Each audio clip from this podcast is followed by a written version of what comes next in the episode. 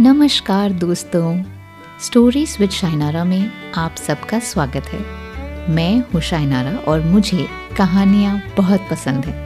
मैं हर हफ़्ते दो कहानियाँ लेकर आऊँगी, मंगलवार को अंग्रेज़ी और गुरुवार को हिंदी। मुझे उम्मीद है कि आपको ये कहानियाँ सुनकर बहुत मज़ा आएगा। और अगर मज़ा आए तो मेरे पॉडकास्ट को सब्सक्राइब करना मत भूलिएगा, ताकि जब भी मैं कहानी लेकर आऊँ, आपको पता चल जाएगा। तो शुरू करें। चलो, सुनो कहानी।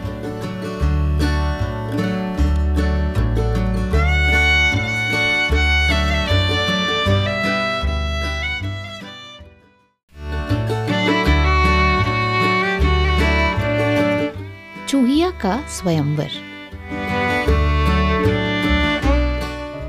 गंगा नदी के किनारे एक तपस्वियों का आश्रम था। वहाँ चाणक्य नाम के मुनि रहते थे। मुनिवर एक नदी के किनारे जल लेकर बैठे ही थे कि पानी से भरी हथेली में ऊपर से एक चूहिया गिर गई। उस चूहिया को आकाश में एक बाज लेके जा रहा था। उसके पंजे से छूटकर वो नीचे गिर गई। मुनि ने उसे पीपल के पत्ते पे रखा और फिर उसे गंगा जल से स्नान करवाया।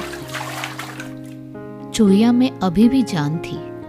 उसे मुनि ने अपने प्रताप से एक कन्या का रूप दे दिया और अपने आश्रम में लेके चले गए।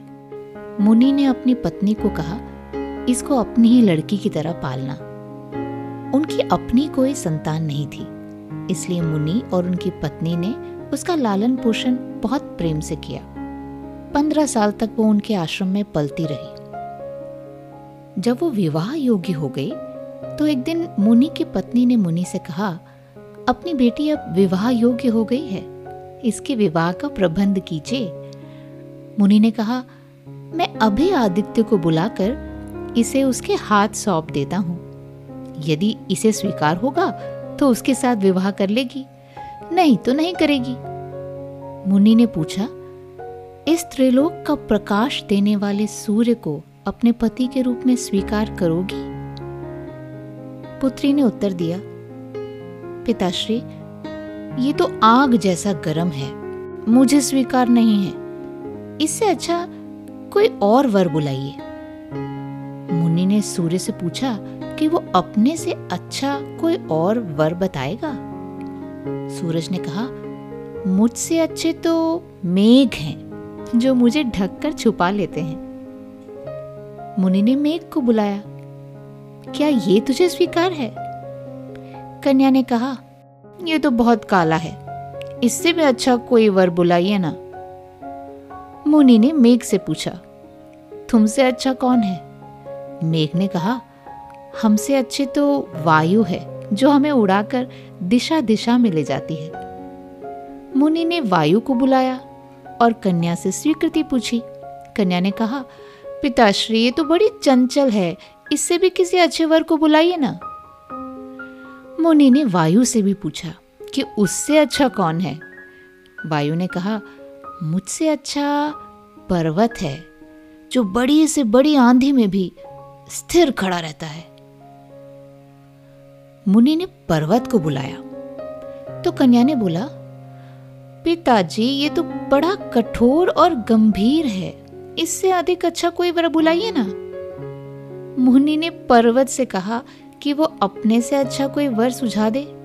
तब पर्वत ने कहा, मुझसे अच्छा तो चूहा है, जो मुझे तोड़कर अपना बिल बना लेता है।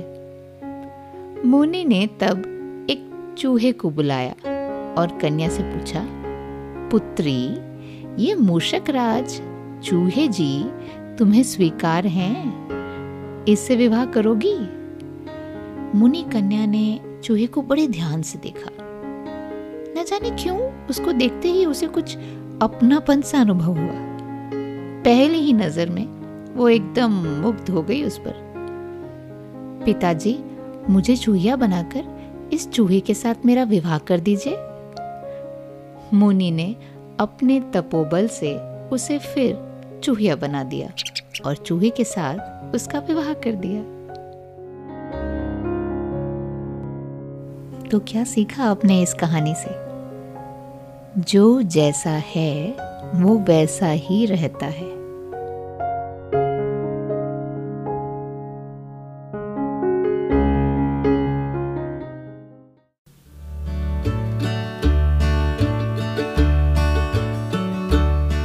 उम्मीद करती हूँ कि आपको ये कहानी पसंद आई होगी। अगर हाँ तो अपने दोस्तों के साथ ज़रूर शेयर कीजिएगा। और अगर थोड़ा समय निकाल लें तो दो चार शब्द मेरे लिए भी इस पॉडकास्ट के नीचे कमेंट्स में लिखिएगा। सच में मेरा दिन बन जाएगा। आप मुझे Apple Spotify Jio Saavn Google podcast Anchor ऐसे कई जगह सुन सकते हैं।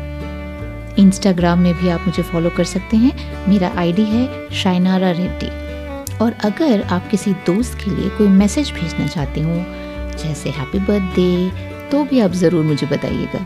मुझे आपके मैसेजेस पहुँचाने में बहुत खुशी होगी। तो चलिए, अब मैं चलती हूँ। आप अपना ख्याल रखिएगा। फिर मिलेंगे। बाय